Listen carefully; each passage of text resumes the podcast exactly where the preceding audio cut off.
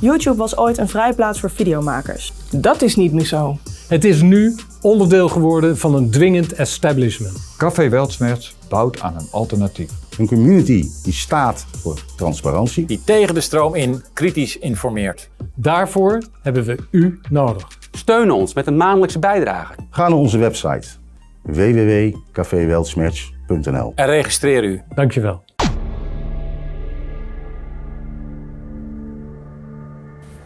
Welkom, beste kijkers en luisteraars. Het is nu precies een jaar geleden dat Willem Engel het publieke debat binnenstormde. En dat begon met een interview op Café Weltsmerts op 29 mei 2020 met Ramon Bril. In korte broek nog, je zult het je nog wel herinneren. Dat was eigenlijk het begin van jouw, ja, we zeggen, faam. Of stem in het publieke debat. Stem in het publieke debat. Er is veel gebeurd afgelopen jaar, dus we willen nu met jou terugblikken, vooruitkijken. Ja.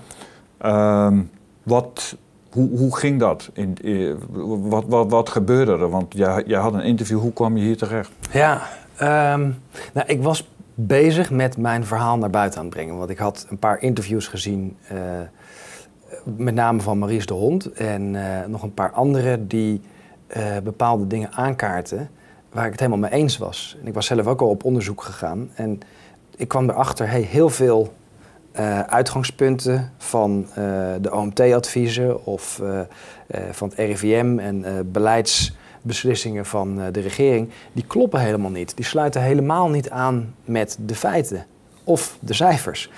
En eh, ben daar toen helemaal weer ingedoken. Ik heb ooit een studie biofarmacie gedaan, dus het was wel een gebied wat me lag. Ehm, in de literatuur gedoken. En ik kwam er inderdaad achter van, hé, hey, het bestaande verhaal klopt niks van.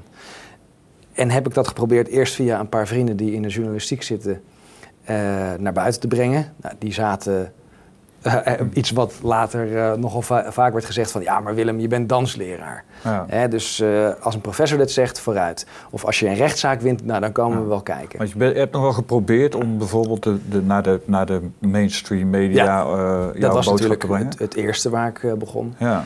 En ja, daar werd schamper op gereageerd en ik stuurde mijn bevindingen in. Zei, ja, maar dat, dat, daar snap ik niks van. Dat, dat weet ik niet. En dat gaf ook aan het probleem bij de journalistiek... dat zij alleen naar de eh, titel kijken en niet naar de inhoud. Want daar hebben ze geen verstand van. Nou, uiteindelijk kwam ik bij eh, Café Weltschmerz uit... Eh, vrienden van mij die hadden me daarop gewezen. En daar had ik ook al een aantal afleveringen van gezien. Toen dacht ik van ja, dit is wel een programma dat in ieder geval de ruimte geeft voor een kritisch geluid. En nou ja, na een, een, een voorgesprek met Ramon Bril eh, waren alle mensen enthousiast. En hebben we dat eh, interview gedaan. Dat ging behoorlijk eh, viraal toen. Ja, ja.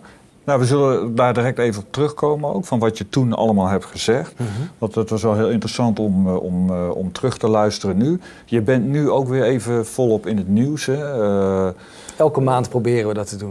ja, met, met, met Mark van Ranst. Hè? Die ehm, zit nu ondergedoken, omdat hij blijkbaar achtervolgd wordt door een, een, een rechtsextremist. Maar dat linkt dat hij is dan... het verhaal. Ja, ja. Ik, ik, ik trek dat verhaal in twijfel. Hmm. Ik denk dat dit een marketingstunt is, maar daar komen we dadelijk nog, eh, nog op terug. Nou ja, hij linkt het eh, aan jou. Hè. Hij zegt in het eh, FD hè, dat ehm, de wappies te veel aandacht krijgen. Een virusontkenner als, als Willem Engel krijgt veel te veel ruimte. Ja. En, ehm, misschien is hij in de war met een andere persoon, want ik, ik ontken het virus dus niet. nee, Het zou ook kunnen dat hij hier gewoon smaad en laster en, eh en haatzaaien doet. Ehm, ja. We leggen het bij de advocaat en die, eh, die gaat daarover. Ja. Oké, dat ga jij bij de... eh, het is goed eh, mogelijk dat we hier een procedure opstarten, ja. Ja, ja. hij, hij, hij zegt dus van, ook nog van ja, vergeet niet dat onrust stoken voor viruskenners ook gewoon een verdienmodel is. Dus jij bent Ja, eigenlijk. En jij- dat vind ik het mooiste wat hij daar zegt. Hè? Want mensen vragen dan van, joh, je krijgt wel heel veel op je af. Hoe gaat het met je? Zeg, ja, met mij gaat het prima. Hmm. Want dit gaat niet over mij. Wat je hier leest, is de wereld van Mark van Ranst. Hij ziet de wereld als, als je angst zaait, dan moet er wel een verdienmodel achter zitten. Waarom zou je het anders doen? Dat is wat ik uit het stuk haal. Hij kan niet voorstellen dat mensen oprecht zijn en dat ze zich ergens zorgen over maken en dat ze dat uiten. Nee, als je dit uit, dan zou je er wel aan verdienen. Want dat doe ik ook. Ja. Dat is wat ik uit het stuk haal. Ja. Ja. Nou, eh, eh, eh, laten we eens kijken dan wat jij zei in dat eerste interview. Dat is dan wel interessant, want je bent nu natuurlijk in de hoek terechtgekomen eh, van ja, virusontkenner. wat, wat inderdaad onzin is natuurlijk. Want je zei al in dat eerste interview, zei je overigens al van ja, eh, misschien hadden we een, een snelle lockdown moeten hebben. Dat verbaasde me als ik, toen ik dat nu terug eh, hoorde, dat je dat toen zei. En je zei ook van, nou ja, het zal je vader of je opa maar wezen. Hè, die coronaslachtoffer is dus van virusontkenning was geen sprake. En nog steeds niet. Ehm, nog eventjes op die, die, die snelle lockdown. Eh, dat wil ik wel iets nuanceren. Op het moment dat we nog niks weten en het lijkt een echt een ernstig virus, dan kan ik me voorstellen dat je de grens dicht doet. Eh, dergelijke modellen zijn eh, eh, eh, aangehouden door bijvoorbeeld Tsjechië. Die heeft de grens dicht gedaan en die is redelijk goed door die eerste golf heen gekomen. Of Taiwan. Maar nu zie je dat je het wel kan uitstellen, maar niet kan tegenhouden. Mm. Dus met, hè, achteraf gezien kan je zeggen van nee, een lockdown zal nooit het antwoord zijn. Ja. Zeker niet, juist niet bij een nieuw virus. Omdat daar dan nog geen vaccin tegen is. En er zijn nu experimentele middelen eh, gebaseerd op gentechnologie die dan als vaccin moeten fungeren. Maar ook dat is nog helemaal geen garantie dat het überhaupt gaat werken. Sterker nog, de wetenschappelijke literatuur laat zien dat het niet werkt, dat het mislukt is. Ehm, dus zeker geen virusontkenner. Maar wat ik hier vooral zie, en dat is een misschien wel eh, intentionele manier om mensen weg te zetten, is als je zegt van ja maar wacht eventjes, laten we vooral de big picture bekijken. Als jouw vader of moeder ziek wordt en die, die moet opgenomen worden of sterft zelfs, dan is dat nog steeds een persoonlijk drama. En dat kan nog steeds door een virus worden veroorzaakt. Dat is, dat is helemaal niet waar deze discussie eigenlijk over gaat. Maar die persoonlijke angst die wordt misbruikt om een bepaald beleid door te voeren, wat helemaal geen oplossing is voor waar we nu in zitten. Namelijk een bestuurscrisis, een staatsrechtelijke crisis. Er is eh, al meer dan acht jaar bezuinigd op het politieapparaat, op het zorgapparaat, op het onderwijsapparaat. Daardoor ontstaat deze stress. Daardoor ontstaan overspannen situaties waarin er heel veel uitval plaatsvindt. Eh, en als je dan naar de zorg kijkt, eh, hoe kan het überhaupt onder druk komen te staan? En dit is ook bevestigd in de rechtszaken die we hebben gevoerd. Niet door het virus, nee, door een te lage capaciteit, door te weinig investering in de zorg. Dus nu wordt er van een persoonlijk leed wordt er geëxtrapoleerd naar een beleidskwestie. En dit gebeurt heel veel hoor, met medische statistiek. Ook omgekeerd. Dat je van een demografisch probleem terug gaat rekenen naar hoeveel kans jij als persoon hebt om een bepaalde ziekte eh, te, te krijgen. Zo werkt het niet. Oké, je noemt een aantal dingen waar we zeker nog even eh, op terug zullen komen. Eh, en, en toch nog heel even terug naar dat interview, hè, want Ja. dat ging onder andere over die anderhalve meter Ja. en, en de lockdown. En jij zei toen van ja, er is geen bewijs dat anderhalve meter werkt. Klopt. Ehm, dat had ook te maken met de aerosolentheorie, waar eh, Maurice de Hond al mee naar buiten was gekomen. Hè, als het gaat om hele kleine druppeltjes, die kunnen, eh, gaan veel Die verder. blijven zweven in de lucht, dus Ja. die blijven ook hangen. Ja. Eh, en die verplaatsen zich over veel meer dan anderhalve meter. Die hele anderhalve meter theorie, eh, en ik noem het echt een theorie, omdat die nu dus debunked is. ja, want hoe staat die discussie nu dan volgens ja, jou? die is gevoerd. Dus, dus alles wat met handen wassen, geen contact, mondkapjes, anderhalf meter te maken heeft, dat is klaar. Hm. Dat is gewoon klaar. Het is debunked en het zou de mensen die daarvoor verantwoordelijk zijn sieren om hun ongelijk toe te geven en direct rechtsomkeer te maken. Want op dit moment maken zij zich schuldig aan misdaden. En dat is nu vastgesteld. Hè. Op- Zo, zoals? nou ja, zo, zoals het eh, eh, onrechtmatig inbruik maken op de persoonlijke levenssfeer. Zoals het eh, toedienen van martelingswerktuigen. Want dat, dat zijn mondkapjes aan anderhalve meter. Laten we daar heel duidelijk over zijn. Deze maatregelen die staan in strafregimes. Die staan helemaal niet in regimes voor de volksgezondheid. En daar nodig ik iedereen uit om daar eens goed onderzoek naar te doen. Dit zijn helemaal geen maatregelen die ooit zijn overwogen als serieuze optie om wat voor ziekte dan ook te bestrijden. Nee. Maar lockdown is ook een gevangenisterm, heb ik begrepen. Dat als er een soort opstand is onder gevangenen, dan Ja. komt er een lockdown en worden ze allemaal in hun eigen cel isoleercel. Ja, ja. Ik denk dat dat het meeste aanspreekt, dat is heel duidelijk. Maar oké, Dus die anderhalve Die- meter nog even kort. ja, Die is gebaseerd op het idee dat als grote druppels eh, de verspreider zouden zijn, na anderhalve meter die grote druppels een, een, een, een trajectory of een, een, eh, een, een baan hebben afgelegd waarbij ze niet meer eh, in jouw ademveld kunnen komen, maar op de grond vallen. Maar we weten inmiddels, en als je nu terugrekent, we weten al 80 of 90 jaar dat het de aerosolen zijn. Dat is namelijk William Wells die daar uitgebreid onderzoek naar heeft gedaan ja. de kans dat grote respiratoire druppels tot besmetting leiden is kleiner dan 5%. Oftewel, meer dan 95%, en ik denk dat het 99% is van alle besmettingen en zeker van alle infecties, vinden plaats via aerosolen. Heel logisch, als het gaat over luchtwegen. Hoe kom je in je luchtweg? Niet met een grote druppel die op je gezicht komt. Mhm. Nee. Nee, nou, ik, ik heb toevallig zelf daar ook nog wel wat onderzoek naar gedaan. En inderdaad, als je kijkt naar rapporten, dat ging dan over influenza natuurlijk, eh, voor 2020. Aerosolen, dat is gewoon standaard Ja. kennis. Eigenlijk heel vreemd Sterker dat- nog, een publicatie van het RIVM zelf, 2010, over die aerosolen, staat op de website. Dus het. RIVM is verwijtbaar, want ze weten donders goed dat dit een aerosolenroute Ja. is. Dat weten ze al meer dan tien jaar. Ja.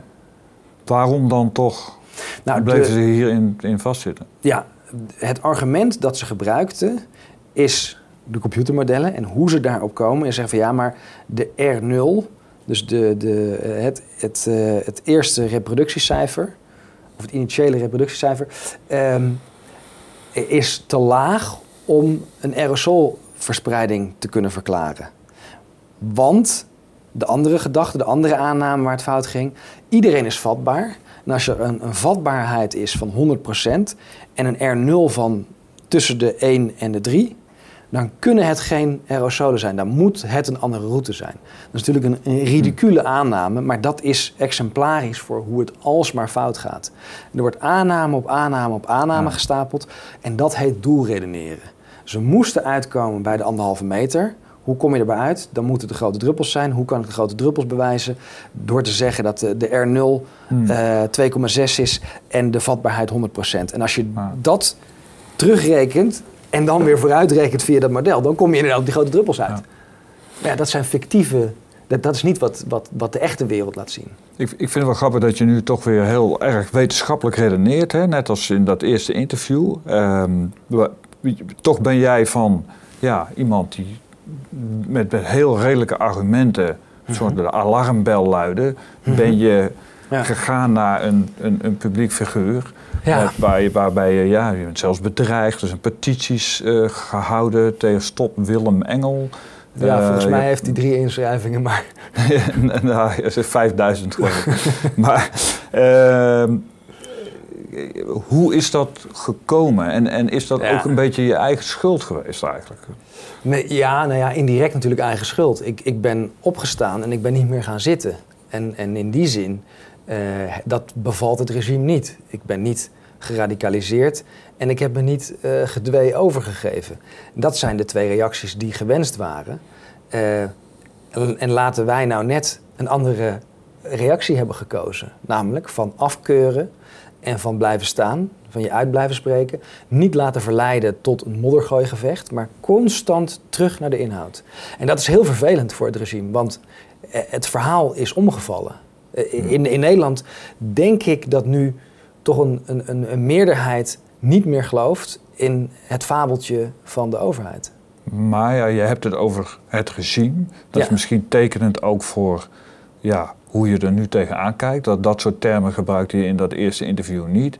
Nee. Eh, je zei toen zelfs nog van, nou oké, ik, ik, ik doe niet aan complottheorieën. Ik, eh, Doe ik nog steeds niet. Nee, nou ja, goed. Ik, ik, eh, je zei van ik blijf liever bij de feiten. Ja. Maar nu praat je toch meer in politieke termen van, van een, een, een, een, een regime. Daar zit een, een, een beschuldiging achter. Nou, er zit een, vooral een constatering achter. Eh, we hebben op dit moment een kabinet dat eh, wetten er probeert door te duwen. En als het niet lukt, dan doen ze dat per ministerieel besluit. Ze zijn demissionair, maar ze maken inbreuk op onze grondrechten eh, alsof we in oorlog zijn. We kunnen niet anders concluderen dan dat dit een regime is. Want er is geen enkele toetsing met eh, het publieke debat. Er is geen enkele toetsing mogelijk meer met de rechter. Hè, De rechtspraak is uitgeschakeld. Dat zie je eigenlijk aan die avondklokzaak. Ehm, kritische vragen worden eh, door de ministers weggewoven. En als je dan door blijft vragen, zoals bijvoorbeeld eh, Kamerlid van Haga, dan krijg je ook nog eens de hoon over je heen. Dan word je geïnterrumpeerd en weggezet als eh, gevaarlijk. Eh, dit is gewoon feitelijk een totalitair regime. Met de schijn, maar die schijn wordt, wordt flinterdun inmiddels, eh, van een, een democratische rechtsstaat. Want eh, het is nog democratisch, nog rechtsstatelijk. Dit zijn ministers die de macht naar zich toe hebben getrokken. Hm. Maar het parlement is hier wel mee akkoord gegaan dat ze dat gedaan hebben. Het is klapvee, het parlement. En, dat, en dat is, die zijn misschien nog wel schuldiger dan de ministers. Want zij zijn er voor ons.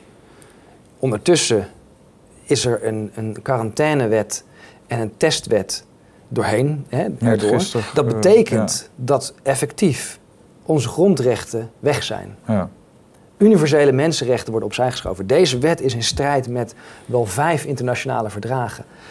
Kamerleden die hiervoor hebben gestemd, die zullen zich moeten verantwoorden uiteindelijk voor een tribunaal. Wat was hun overweging om dit toe te staan? Want iedereen kan zien dat dit strijdig is met de wet. Waar hebben we het precies over? Kun je dat nog uitleggen? Dat is gisteren Ja, dus in de Eerste Kamer. Wij nemen dit gesprek iets eerder op, maar Ja. dat is gisteren in de, in de, in de Eerste Kamer. in de Eerste Kamer wet, en de, eh, dus de Tweede Kamer was vorige week Ja. of de week daarvoor en de, en de Eerste Kamer De heeft week testwet heet dat kort de test- en quarantainewet. Eh, wat dat inhoudt, is dat je verplicht wordt je te testen. Of in ieder geval, dat wordt allemaal indirect gedaan. Dus je bent verplicht om een negatief testbewijs te overleggen.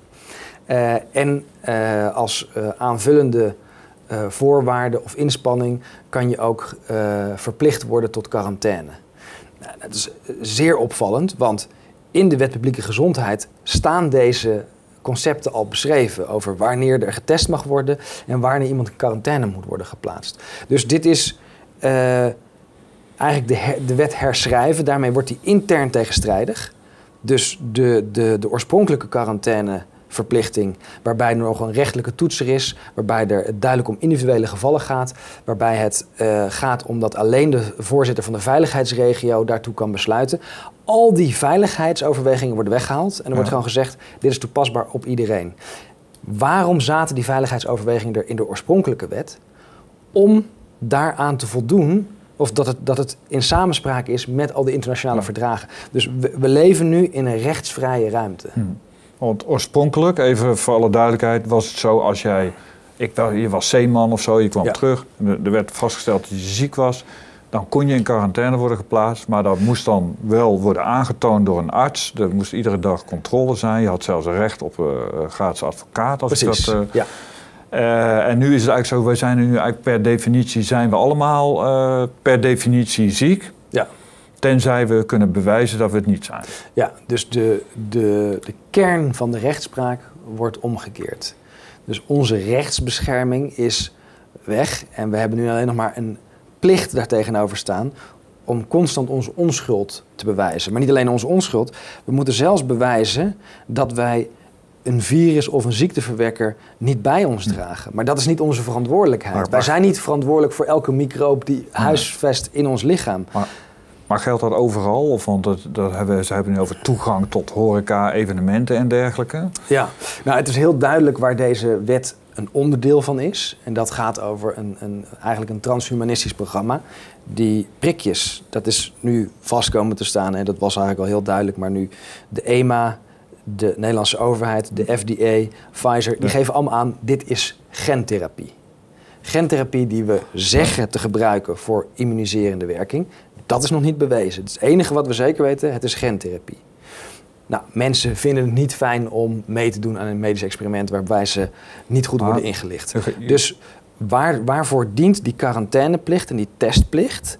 Die, dat zijn de alternatieven voor de vaccinatieplicht. Want vaccinaties mogen niet eh, verplicht worden. Dus wat krijg je nu? Je kan kiezen om je mondkapje te dragen en al die andere gekke eh, regels van afstand, eh, isolatie en noem maar op. Ehm, dat kan je doen, daar kan je nergens aan meedoen. Als je wat aan mee wilt doen, dan moet je je prikken. Maar dat kan niet verplicht worden. Dus we zetten er twee opties naast, quarantaine en testen, waarbij er een schijnkeuze wordt gewekt. En dan is er geen verplichting. Maar eh, laat je niet bedotten. Dit gaat over een, een verplichting tot het meewerken aan een gentherapieprogramma. Oké, jij zegt ehm, Pfizer heeft het toegegeven, EMA, dat is de Europese Ja. geneesmiddelenautoriteit, hè, die, eh, die eh, medicijnen moet goedkeuren. Ehm, ik heb niet gehoord dat zij hebben erkend dat, dit, eh, dat deze vaccins waar je het over hebt, dat dat gentherapie is. Ja, nou dan wil ik wijzen op de, eh, de wet of de voorstel van 30 maart 2020, waarin gewoon staat. Eh, deze is voor gentherapie ten behoeve van de bestrijding van COVID-19. Die is eh, in juli is die vervangen door Europees eh, verordening. En dat is, als mensen het willen opzoeken, 2020-1043. Daarin wordt de bewoording iets veranderd, maar het gaat nog steeds over genetisch gemodificeerde organismen. En in wezen is dat nog steeds hetzelfde. Als je naar de EMA kijkt, wel degelijk hebben mensen van het CAT, en het CAT is de Commissie for Advanced Therapy, dat, die gaat niet over vaccins, die gaat over advanced therapy. Dan heb je het over eh, eh, somatische celtherapie, dan heb je het over tissue engineering en dan heb je het over gentherapie. Dat zijn de drie categorieën van eh, advanced therapy die commissieleden hebben wel degelijk eerst gekeken nadat het, de, de hoofdcommissie, wat is het, CHMP, daarover een tijdelijk oordeel heeft geveld. Ehm, als je gaat naar de website van, van Pfizer bijvoorbeeld, die, daar staat van nee, het is niet goedgekeurd, het is tijdelijk toegestaan. Ja, dat is wat anders. Maar kijk, die, die, er is wetgeving aangenomen in Nederland, ook eh, Ja. in EU, Ja. om genetisch gemodificeerde organismen mogelijk te maken in medicijnen. Hè, want die waren eerst eh, verboden. Ja. Ehm, wat nog niet bewijst natuurlijk dat die vaccins. Eh, dat dat. eh, is, nou ja, die eerste maar, wet- Maar, over die vaccin, want Ja. wat, wat er gezegd wordt, Ja. is: oké, je, je, je, je krijgt zo'n vaccin. Ja. En die, die creëert eigenlijk een virus of, hè, in, in je lichaam. Het zit iets, het zit iets Ja? eh, anders in elkaar. Er zijn twee klassen gentherapie. Ene is het, echt het nabootsen. Dat is een, een, een lipid nanoparticle. Een klein bolletje die eh, door je hele lichaam kan gaan. En het idee is dat die dan eh, bij bepaalde cellen alleen maar binnenkomt. Maar we zien al aan eerdere studies met die targeting... eh, met het targeting systeem, dat er wel degelijk overal plaatsvindt. Vooral in het vatensysteem, in de lever en in de milt. Ehm, wat dat doet, is de distributie van die mRNA-moleculen. En dat zijn dat messenger-RNA, is eigenlijk de tussenstap van het genoom naar het proteoom. Alleen weten we inmiddels van het mRNA dat het in sommige gevallen kan terugschrijven naar DNA. En dat zal maar in, in enkele gevallen voorkomen, afhankelijk van hoe die omstandigheden er zijn. De tweede generatie is al in aantocht, dan, dan is er een toevoeging SA, self-amplifying. En op dat moment is dat stukje gaat zichzelf vermeerderen. En dan wordt de kans op reïntegratie oneindig veel groter. Dat is niet het enige, ook de epigenetische route kan worden bewandeld. Wat betekent epigenetica? Dat gaat eigenlijk over de besturing van het genoom. Dus niet de sequentie van het genoom zelf, maar de besturing van het genoom. Dus hoe vaak wordt welk gen afgelezen? RNA speelt daar een grote rol in. We hebben het nu over synthetisch RNA. De, de, de U, de uracil, is vervangen door een synthetische vorm van zo'n nucleoside. Ehm, wij weten nog steeds niet goed wat er gebeurt qua epigenetische effecten. Dus worden genen aan of uitgezet? Worden bepaalde genen meer afgelezen? Worden bepaalde eh, eh, eh, transcriptische routes geblokkeerd of gestimuleerd? Al dit soort testen zijn verplicht als je het gentherapie noemt. Dan moet dat allemaal bewezen zijn. De shortcut die nu is genomen is we plaatsen het in een ander vakje, namelijk vaccins, want dan hoeven we al die testen niet te doen.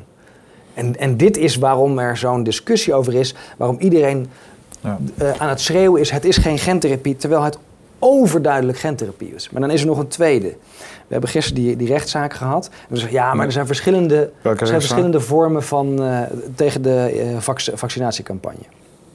Ehm, er zijn verschillende vaccins, dus het is goed om een overkoepelende term te gebruiken. Nou ja, in de wet staat gewoon wat wat is.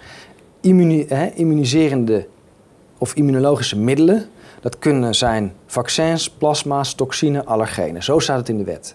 Nu wilden ze een vijfde categorie aan toevoegen, namelijk gentherapeutische immuniserende middelen. Oké, moeten we daar misschien een nieuwe naam voor verzinnen.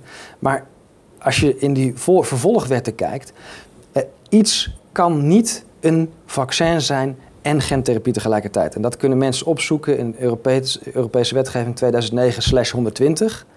Daar staat gewoon exclusie in, mutueel exclusief. Dus het is of gentherapie of een vaccin. Nou, waarom is iets nou een vaccin? Omdat het allergenen, of een anti, antigeen moet ik zeggen, eh, een antigeen bevat, waartegen jij dan immuun wordt gemaakt. Zowel de vectorvaccins, want een vector, dan gebruik je eigenlijk een verpakking van een virus om dat genetisch materiaal, het lichaam en uiteindelijk de cel binnen te krijgen.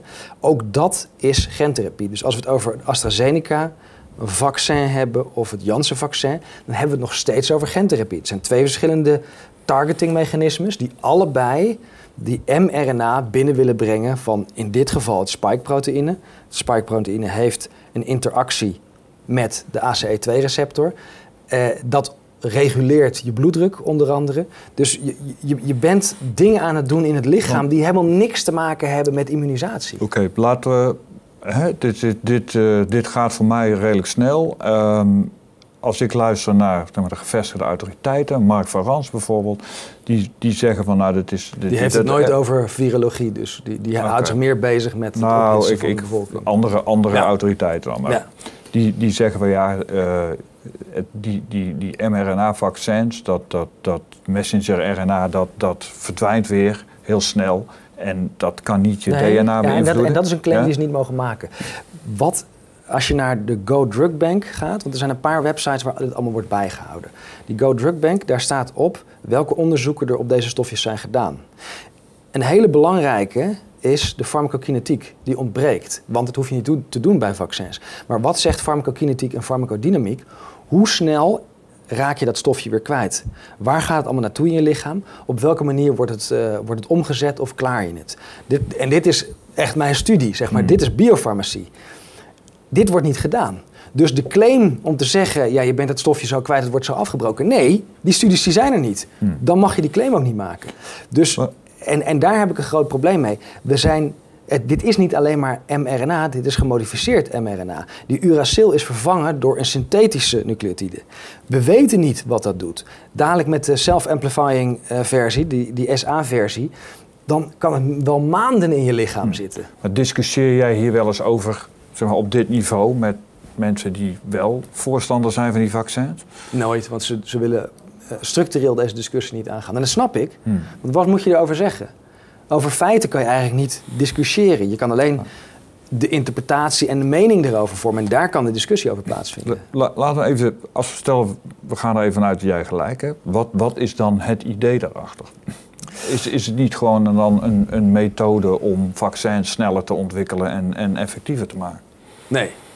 Ehm, dat is een applicatie en die wordt voorgehouden als ware dat het nu de reden is dat dit moet gebeuren. Maar we openen een doos van Pandora. En die doos die gaat geopend worden. We, we, we- we kunnen de, de, de stoomlocomotief hielden we ook niet tegen. Maar waar we het hier over hebben is niet wat is er wetenschappelijk en technologisch mogelijk, maar wat willen wij maatschappelijk en sociaal, wat is er wenselijk. Ja, want jij noemde transhumanisme even Dit als, als is- dit is een vorm wat, wat van- bedoel je daarmee? Dit is een vorm van transhumanisme. Wat ik daarmee bedoel is als wij gaan eh, sleutelen aan de genetische code van de mens, of het nou op de directe genetische route is of de epigenetische route, daarmee grijpen we in op de kern van de mens. Mhm. Eh, zo is het ook in de wet vastgelegd. Op het moment dat jij een genetische verandering maakt, dan kan je dat organisme patenteren. En daarmee zeg ik niet dat de mens patenteerbaar is, die is daarvan uitgesloten. Maar we zijn wel degelijk eh, de mens aan het verbouwen op deze manier. En het is net als met eh, plastische chirurgie, daar zijn ook de discussies over gevoerd. Tot waar mag je eigenlijk iemand veranderen? Of de discussie over hersentransplantaties. Eh, ben jij dan de, de, de, hersenen die zijn getransplanteerd? Of ben je het lichaam waarin de hersenen zijn getransplanteerd? Dit zijn hele fundamentele ethische, filosofische discussies die de grondslag moeten zijn van wat staan we toe, wat staan we niet toe. Rond 2000 hebben we daar discussies over gehad en zijn er heel veel dingen in de wet vastgelegd. En waar deze pandemie voor wordt misbruikt, is om die ethische discussie met die afwegingen buitenspel te zetten. Van we hebben het toen allemaal uh, goed beschreven en uh, hebben heel veel mensen goed over nagedacht. Sommige dingen gaan we wel doen, sommige dingen gaan we niet doen. En nu wordt er gezegd van ja, maar in het licht van deze pandemie gaan we het gewoon lekker toch doen. En we, en we gooien alles, die, die, die tientallen jaren discussie uh, op uh, medisch-ethisch vlak, gooien we van tafel. Mm. En ik vind het niet erg dat je dingen opnieuw ter discussie stelt. We zitten in een, in een nieuw tijdperk. En misschien moeten we nu aan de hand van de veranderende maatschappij en de toename van, van de technologie opnieuw die discussie voeren. Maar dan moeten we hem zuiver voeren. Dan moeten die echt gaan over genetische manipulatie, transhumanisme en niet over een zogenaamd virus waarop we alleen maar op deze manier een oplossing zouden kunnen vinden. Want dat is pertinent onwaar. Nee, want, want oké, zit er dan een, een plan achter? Ik bedoel, wie, wie, wie houden zich dan hiermee bezig? Want de, de suggestie is dan, dan toch van oké, okay, ja. uh, er is een pandemie, of, of die nou, uh, hoe die dan tot stand is gekomen, dat is een tweede, maar hoe, uh, die wordt misbruikt, zeg jij. Ja. Op wereldwijde schaal zie je ja. dat gebeuren. Dus dan moet daar ook een idee achter zitten. Ja, en dan gaan we even terug naar Van Ranst. Hmm. Follow the money. Het verdienmodel. Wie verdienen hier nu heel veel aan? De farmaceutische industrie, dat is duidelijk. Maar ook uh, de toeleveranciers van de farmaceutische industrie. Uh, de mondkapjesmakers, de teststokjesmakers. Uh, dus de, eigenlijk de, de, die hele medische industrie. de de um, apparaten voor screening. Um, de, de, ventilatoren voor de ziekenhuizen. Je ziet heel duidelijk, ook in de surveillance, hè, als we het hebben over die drie takken: onderwijs, politiemacht, zorg. Die blijven maar afgeschaald worden, ondanks dat ze nu zwaar belast worden. Maar wat komt daarvoor in de plaats? Er komen geen nieuwe agenten, er komen geen nieuwe verzorgsters, er komen geen nieuwe docenten. Doseren gaat online worden. Gezondheidsdienst wordt een eigenlijk een medische surveillance. Dat je elke dag in een scan gaat en als er iets mis is, dan word je naar het ziekenhuis gestuurd. Politiedienst, dat worden vliegende drones die jou constant aanspreken op je niet wenselijk gedrag. Omdat je permanent onder surveillance bent via je telefoon. Maar dan nog, kijk, dan... En, zit, en, dat is gelijk een antwoord op wat zit hierachter. Nou. Het staat beschreven. Na de Great Reset komt de Fourth Industrial Revolution. Die gaat voor een groot deel over artificial intelligence, verdergaande integratie met technologie en transhumanisme. Ja, dit staat dan, beschreven, dit is maar, niet een broodje aap. Maar dan hebben we het niet meer alleen over financiële belangen, dan gaat het ook over ideologische doeleinden. Absoluut, hè? absoluut. Er zit een heel enge ideologie achter, uh, zo achter zoals achter elk megalomaan project. Hmm. Uh, of je het nou hebt over Pol Pot, uh, The Great Leap Forward in China, uh, de Sovjet-Republiek, Nazi-Duitsland. Achter al dit soort regimes zit een ideologie die de, uh, eigenlijk de mensheid definieert als één mogelijkheid met één, uh, één set aan idealen, met één soort gedrag. En alles wat daar buiten valt, mag niet. En alles wat daar binnen valt, dat moet gestuurd worden en gestimuleerd. En, en wat ik nou zo typisch vind, is als je kijkt naar de woke generation, de LGBTQ community, ehm, BLM, allemaal van die groepen die strijden voor hun rechten om in een pluriforme samenleving een eerlijke stem te krijgen. Juist die groepen worden misbruikt door, dit, door, door deze hele enge ideologie die helemaal niet zit te wachten op een meerstemmigheid, hmm. maar die het liefste wil dat we allemaal hetzelfde zijn.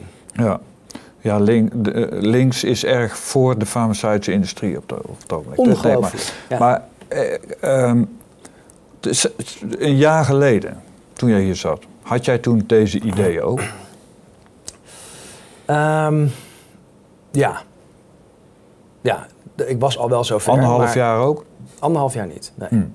Nee. Dus wat, wat, wat... Ik ben hier in april 2020 achtergekomen door al die stukjes aan elkaar te knopen. En toen heb ik in, dus 29 mei 2020, heb ik een, een open verhaal gehouden.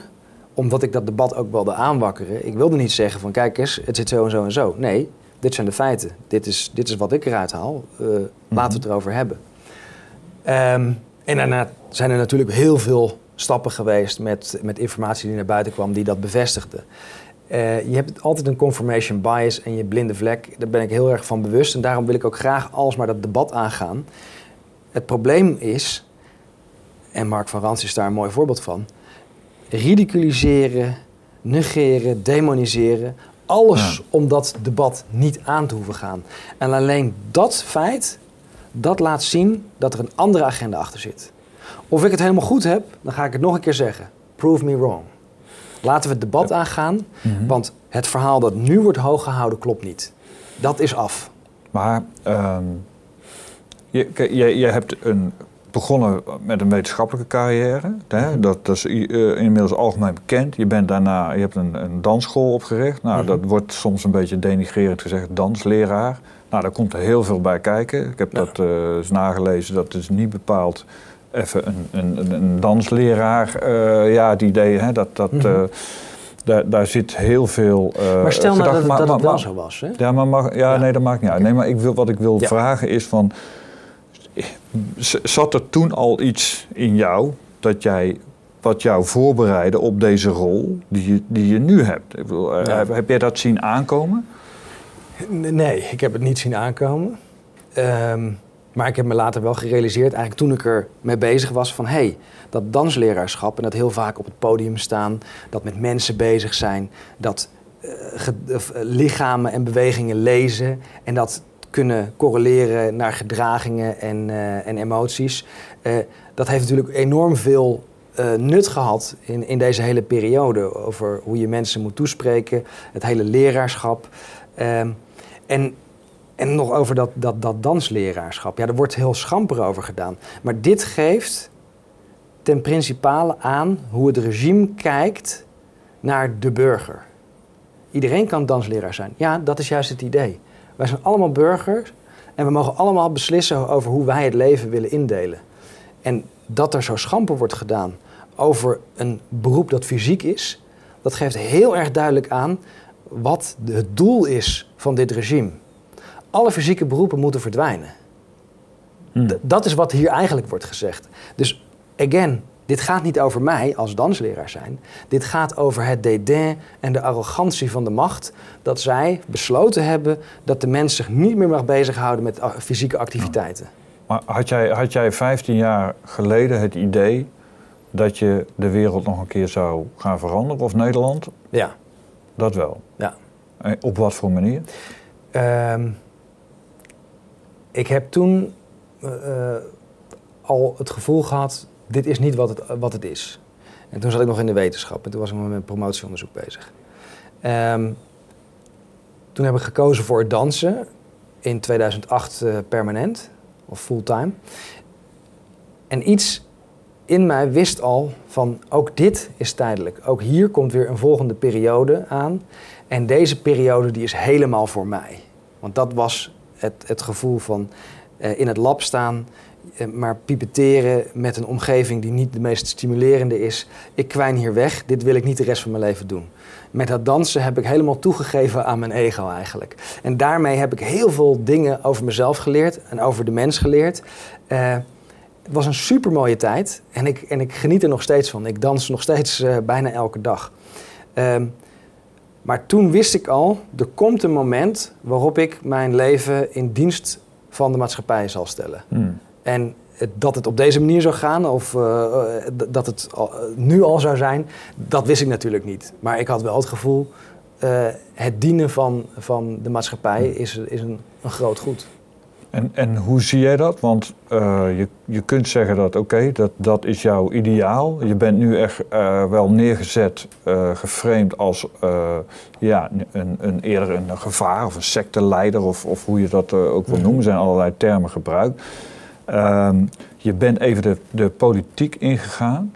Hoe, Ja. hoe, hoe wil jij nu verder? En misschien kun je ook nog iets vertellen over, jou, over jouw politieke activiteiten. Hoe je, dat nu, hoe Ja, je daar nu op terugkijkt. Ik, ik, ik ben nog steeds eh, lid eh, van eh, lijst 30 eigenlijk, of Hart voor Vrijheid. Dat is een soort geuzennaam die we moesten adopteren omdat we zijn gesaboteerd. Die rechtszaken die komen er nog aan. Want we hebben En dat zijn verkiezingsfraude. rechtszaken, dat, dat is dan een geschil nog met VSN, Vrij en Sociaal Nee, nee, nee, is een het- met de kiesraad. Nee, nee, de kiesraad heeft verkiezingsfraude gepleegd. Dit is iets waar de media niks van wil weten, maar waar de bewijzen keihard van zijn. De verkiezingsfraude is namelijk gepleegd voor de verkiezingen. Het is een sabotagepoging geweest. Die heeft in ieder geval het effect gehad dat wij niet echt mee konden doen. In de, in de belangrijkste districten waren wij Maar, niet maar, maar verkiesbaar. leg eens uit, want, want wat is er dan precies gebeurd? Want dat weet ik Ah, ook. er is, er is eh, de ondersteuningsverklaringen die je nodig hebt om je partij te registreren in elk kiesdistrict.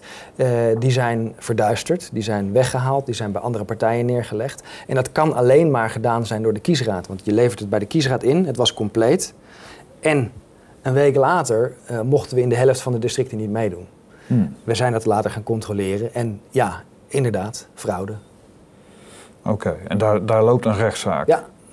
Interessant. Eh, k- Kan die nog wat breder? Want eh, eh, getrokken worden na de Tweede Kamerverkiezingen. Want die Absoluut, hadden Tweede natuurlijk ook wel Kamerverkiezingen zijn een. ongeldig. Hmm, Die zijn ongeldig. En eh, dat de Raad van State zich ermee bemoeit en zegt: nothing to see here. Dit laat zien dat het hele systeem compleet verrot is. De macht is alleen maar één grote samenklontering van corruptie. hmm. Het is niet meer te redden. We moeten af van al deze instituten. Ja. Want jij komt uit Rotterdam. Ja, D66 was daar de grootste partij geworden. onmogelijk. onmogelijk. Ja. Ja. Oké, maar wa- wa- wat zijn, dan, eh, wat zijn dan je plannen nu? Of misschien nog, nog even VSN. Want, want dat is. eh, ja, Ja, kijk, kijk, VSN is nu dus iets wat ja, op sterven na dood is. Met, met een, een lijsttrekker daar die ook nog voor de rechter moet verschijnen. Dus Ja, dat, de Hart voor dat wil ik niet, Vrijheid hij zit hier nu niet bij, dus laten we daar niet. Dan, maakt niet uit. Ik hou Ja. het alleen bij de feiten. hmm. Ehm, dus Hart voor Vrijheid eh, is nog steeds waar alle leden nu zitten. Eh, en, en dat is een, een partij die zich aan het doorontwikkelen is. En daar komen nog hele mooie dingen aan. Hmm. Ja. Ja, vertel. Wat, wat, Daar wat kan zijn ik wat niet alles over vertellen, maar Nee. de, de, de, de missie die is er nog steeds. Mhm. En ehm, wat wij daarmee willen is toch ook meedoen in alle lagen van de democratie. Je kan niet alleen maar wijzen naar een systeem dat niet werkt en dan het niet zelf willen doen of het niet willen verbeteren. Eh, dus die participatiedemocratie die komt eraan. En dat zie je niet alleen aan deze partij, maar dat zie je aan de totale versplintering eh, van partijen binnen de Tweede Kamer. Eh, en, en alle nieuwe initiatieven buiten de Tweede Kamer. De oude politiek is klaar. Hmm. Die komt niet meer terug. Het idee van de verzuiling met vier of vijf groepen eh, die zich bundelen in één grote sterke man die het dan onderling moeten uitvechten. Dat is een middeleeuws systeem eigenlijk waar we helemaal niet meer naartoe Maar willen. wat is jouw missie dan? Hoe, zie, hoe ziet jouw missie eruit? Directe participatiedemocratie. Ehm, een mooi voorbeeld daarvan is de ANBB. Die, eh, daar ben ik ook een van de oprichters van. Ehm, dat is eigenlijk een soort forum. We hebben nu volgens mij 5.000 of 6.000 leden. Er worden alsmaar vragen geagendeerd. Die kunnen door een kleine groep gedaan worden. En als dat eh, positief wordt eh, bestemd, dan kan de grotere groep daarover stemmen. En krijg je dus een hele goede afspiegeling van wat die leden vinden en willen. En ik denk dat die directe vorm van participatiedemocratie de toekomst is. Hmm. Volksbesluit is weer een andere. En, ik, en ik, dat is waar we naartoe Wat, moeten. wat zei je? Dit, dit volksbesluit, dat is ook een politieke partij die eigenlijk op dezelfde manier eh, politiek wil bedrijven. Wat we nu zien in de Tweede Kamer is toneel, het is volksverraad en het is een oud systeem dat zijn eigen legitimiteit probeert vast te houden. Terwijl de technologie, maar ook de maatschappij het heeft achterhaald. We hebben geen behoefte Ja. meer aan mensen die daar namens ons praten. Wij kunnen voor onszelf praten. Mhm. ANBB, wat is dat? De? Algemene Nederlandse Belangenvereniging. Belangen. Ja. ANBV. Nee, nee, Oh, dus de nou goed, maakt niet uit. ja, Eh, eh, dat moeten we maar opzoeken. burgerbelangen, daar staat de BP voor. Ja. Ehm, maar ja, dat, dat klinkt dus heel eh, idealistisch. Daar staat dan tegenover een heel groot systeem wat ons nu ja, van alles gaat opleggen. Groen paspoort. ja. Ja, dat, dat, dat moet je echt zien in, eh, in de vorm van eh, surveillance, controle. Eh, de documenten die in het Verenigd Koninkrijk en in de Verenigde Staten zijn uitgelekt, is dat eh, dat paspoort veel meer informatie gaat bevatten die helemaal niks te maken heeft met vaccins, maar met of jij een strafblad hebt, of jij uitkeringen hebt, eh, waar je bent geweest, et cetera. Dit is het social credit system. Het is niks anders dan dat. En het is nu out in the open. Ook de documenten in, in de Verenigde Staten die laten zien dat mensen die dan die vaccinatie-app hebben gedownload, dat de geheime diensten veel meer informatie daaruit haalt dan alleen je, je, je vaccinatiestatus. Dus die, die kijken naar of je gedrag na vaccinatie is veranderd. Dit is een monitoringssysteem van het transhumanistische programma. Cash is ook weg straks. Absoluut. Dat wordt helemaal digitaal. Ja, de war on cash. Ja. De war on culture en de war on happiness. Hm. Dat is de, de oorlog waarin we zitten. Dit is een psychologische oorlog. Dit is een oorlog tegen de burgers. Oké, het klinkt heftig. Ik, ik wil nog heel eventjes, want ehm, viruswaarheid is ook heel erg bekend om, om de rechtszaken Ja. die jullie gevoerd hebben. Ehm, eigenlijk bijna allemaal eh, verloren. Hè? Ja, we hebben twee keer gewonnen. En twee keer is de wet binnen twee of drie dagen aangepast. En dat geeft al aan dat de overheid geen tegenspraak duldt. En Ja. eh, er geen mogelijkheid onbenut laat om vals te spelen. Mhm. We hebben een mafiosi-regering. Hmm. Als voorbeeld even van, ik denk voor de, voor de kijkers en luisteraars wel interessant, is het inreisverbod. Hè? On- ik vind dat Mhm. heel, eh, eh, ja, vrij, vrij on- onvoorstelbaar iets eigenlijk. Hè? Ja. Het inreisverbod houdt in dat je dus als Nederlander in het buitenland, je moet je negatief getest zijn om Nederland binnen te kunnen mogen. Dit is En- effectief een ballingschap. Ja, En het is eh, in het, wat is het? Travaux préparatoire. Eh, in ieder geval zijn daar internationale verdragen die dit expliciet verbieden. Mhm. Dus dat de rechters daar eh, niet aan hebben getoetst, dat is een vorm van rechtsweigering. Morgen zit ik op het politiebureau om aangifte te doen tegen deze rechters. Dit soort eh, dingen. eh, De rechter, want jullie hebben daar een proces tegen gevoerd, een, een kort geding, vervolgens een hoger beroep. En ook in het hoger beroep hebben de rechters geweigerd recht te spreken. Mhm. En dat is iets wat strafbaar is. En dan ga je aangifte. We hebben bij de. Rijksrecherche al aangifte gedaan. Hmm. Morgen zal het bij de normale politie nog zijn. Ehm, ongetwijfeld zal het OM er niet aan willen. Dan doen we een artikel 12 net zo lang totdat deze rechters ter verantwoording worden Hmm. geroepen. Wat hier gebeurt is tribunaalwaardig. Je kan niet dit soort mensenrechten buiten werking stellen.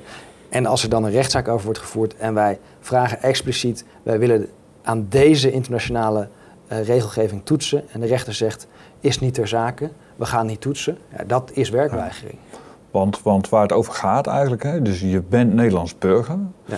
en eh, je bent niet ziek, je hebt niks eigenlijk, Nee. maar je hebt alleen ja, misschien een positieve test, wat, wat lang niet Nee, alles zegt. maar we Eh, moeten nog een eh, stapje terug gaan. Ja, Hoezo moet ik bewijzen via een Mhm. test dat ik Nederland binnen mag? Ja. Dit is expliciet verboden. Het enige dat ik hoef te bewijzen is dat ik Nederlander ben.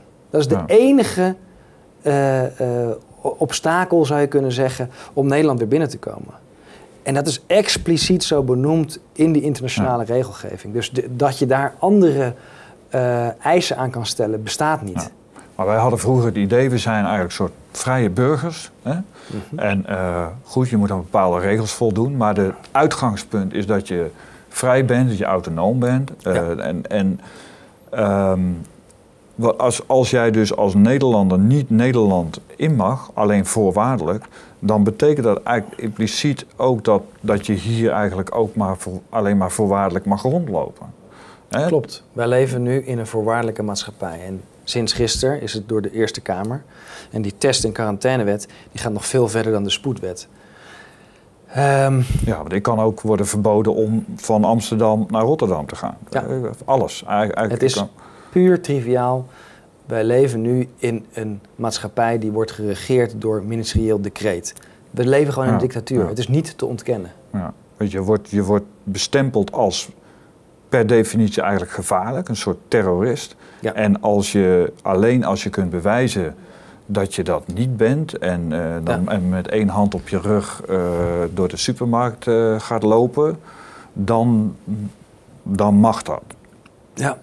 ja, het is heel ernstig dat we, dat we nu in een rechtsvrije ruimte zijn waarbij het recht en de democratie als een soort schaamlab worden gehouden voor de grove overtredingen van mensenrechten. Ja. Ja. Oké, dat lijkt me een eh, ja, mooie afronding. Tenzij jij nog zegt van ik wil nog iets kwijt. Ja, ik wil nog wel één ding kwijt over de gentherapie. Mensen mogen dit echt zelf opzoeken. Maar stel nou dat mensen zeggen van ja, maar ik vind het toch vaccins.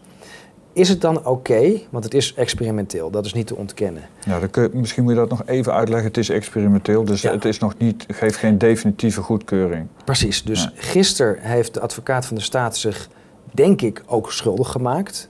En wat ik daarmee bedoel is dat ze zegt, het is zeker niet experimenteel, maar het heeft fase 3 nog niet doorlopen. Er zijn vier Maar dan- fases hè, bij een, bij een eh, Ja, en, en fase 3 is nog niet doorlopen. Daarmee is het per definitie nog experimenteel. Want fase 3 gaat over de efficacy, de werkzaamheid. Als fase 3 nog niet doorlopen is, kan er niks geclaimd worden over de werkzaamheid. En dat klopt ook, want we kunnen niet zeggen dat het werkt. En daarmee vervalt ook eh, eigenlijk een pilaar van het een vaccin kunnen noemen. Want als de werkzaamheid dus niet is aangetoond, dan kan je dus niet zeggen dat het een langdurige immuniteit geeft. Dat heeft alles te maken met het echte doel erachter. Er wordt een HERA opgericht. En dat is een Health Emerging eh, ehm, Vaccine eh, Agency.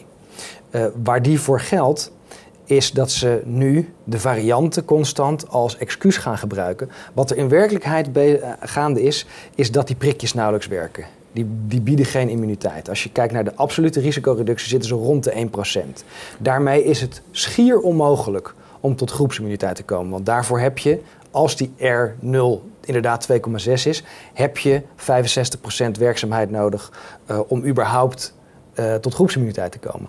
Wat je dus constant zal blijven krijgen, is eh, doorbraak, infecties en besmettingen, omdat het prikje niet werkt. Wat er dan gebeurt is dat de variant de schuld krijgt. En de mensen die zich niet hebben geprikt. Dus we krijgen weer een heksenjacht. En we krijgen weer dezelfde onzichtbare vijand. En die variant, Ja. elk jaar, elk half jaar krijgen we een nieuwe variant.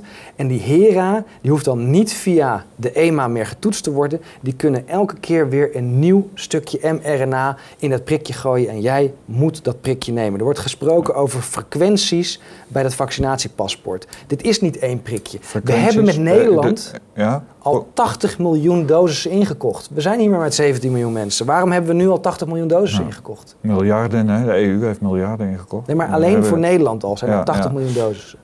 Maar probeer het nog even, even simpel te zeggen. Want, want ehm, er zijn heel veel mensen gevaccineerd. Maar ze kunnen alsnog ziek worden. Net als bij een griepprik. Er komen Net als nieuwe- de griepprik. Dat Ja, was de precursor ervan. Ja, er Ja. komen dus nieuwe varianten van het coronavirus. Zoals altijd. Zoals altijd. Eh, dus moeten er ook weer nieuwe vaccinaties komen als we En dezelfde criteria aanhouden. Onzin als je bedenkt dat een vaccin een langdurige, brede bescherming zou bieden. Dan zou je eventueel van een immuniserend middel kunnen spreken. Ja. Maar het zijn niet de varianten die doorbreken. Nee, het is gewoon dat het pseudovaccin niet werkt. Het doet er niet toe of het variant uit India is of uit Groot-Brittannië. Daar gaat het niet om. Die, dat zijn allemaal computermodellen. Die varianten zijn in wezen niet besmettelijker. Anders hadden ze wel receptorstudies gedaan. Er wordt standaard geen experiment uitgevoerd, want dan kan je het tegendeel bewijzen. Er wordt alleen maar met modellen gewerkt. Die varianten, dat zijn political scariants, zoals Ivor Cummins ze noemt. Dit is het programma. De komende tien jaar wordt er alsmaar weer een nieuwe variant verzonnen waarbij jij een nieuw prikje met een nieuw mRNA, waar een veel kleinere toetsing aan, eh, aan is, want deze toetsing klopt dan niet, maar met dat HERA-programma hoeft er Ja. helemaal niet meer getoetst te worden. Tenzij we natuurlijk zeggen, wij moeten ons niet laten regeren door virologen. Absoluut. En, en, eh, want, want wat er nu gebeurt is natuurlijk dat alles wat we doen wordt Wist jij dat je alle- binnen hè? drie dagen een cursus virologie kan doen? Dan kan jij je ook viroloog noemen. Drie dagen. ja. Ik snap niet de, de, de, de fetish met virologen. Nee, nee. Dus, nou goed, dus alles, eigenlijk alles wat we doen wordt ongeschikt gemaakt aan bestrijding van dit virus of van de risico's ervan. Terwijl als we dat niet zouden doen, dan kunnen we vandaag gewoon weer gaan, gaan leven. En dan kunnen we gewoon omgaan met zo'n ziekte die normaal is in de geschiedenis. hè. Eerst heette het eh ILI of SARI of CAPA. eh, Influenza-like illness, severe acute respiratory infection, Ja, community acquired pneumonia. En dan die A staat voor aspergillose. Dat zijn de echte namen. Nu noemen we het COVID, maar COVID is niks anders dan een merknaam. ja. Oké, laten we- we- nou, nou, dan eindigen we met een heel technisch verhaal. Wat, wat, we bedoel, toch nog even, en ik Ja. wil toch op, even op een andere manier eindigen. Ja. Jouw missie de komende, Ja. de komende jaren, want dat, dat, eh, het- dit, dit is voorlopig nog niet weg. Hè? Nee, vanuit liefde, waarheid, eenheid, openheid, eerlijkheid, transparantie, rechtvaardigheid de maatschappij veranderen, zodat die aansluit bij onze eigen idealen, waarmee wij een betere wereld maken. Daar gaan we je aan houden. Oké.